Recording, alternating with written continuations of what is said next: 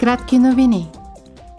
Днес е Международният възпоминателен ден на Холокоста.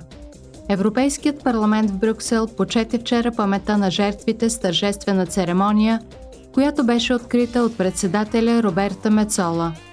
Говорейки за Холокоста, Мецола заяви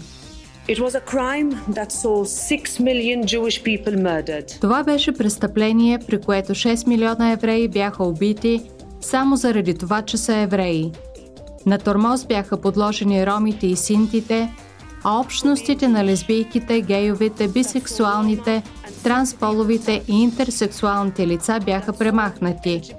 Много други хора бяха унижени и убити заради тяхната етническа принадлежност, увреждане, идентичност, раса или убеждения. Мецола също така добави – дори и да е трудно да се опишат тези престъпления, трябва да продължим да говорим за тях и никога не трябва да ги забравяме. Трябва да говорим, защото нашето поколение е последното, което получава от първа ръка разкази от оцелелите от Холокоста. Нашият дълг става още по-голям, когато гласът на тези оцелели не може вече да бъде чут. Ние имаме отговорността да помним, и предаваме разказаното на бъдещите поколения. Президентът на Израел, Исак Херцог, беше гост в пленарната зала на парламента.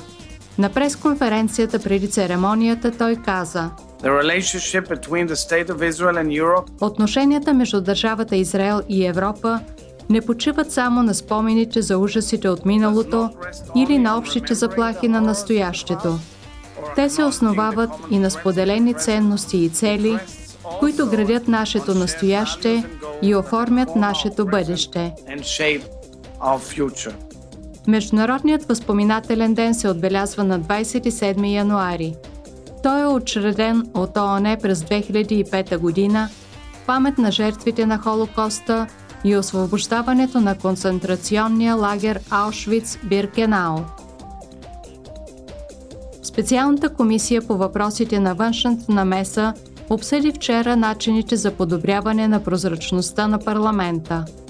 Евродепутатите приеха през декември резолюция относно подозренията за корупция от страна на Катар. В нея те изразяват възмущение и сериозна загриженост относно предполагаемите актове на корупция, изпиране на пари и участие в престъпна организация – извършване от настоящи и бивши членове на парламента, както и негови служители, които в замяна са оказвали влияние върху решенията на институцията.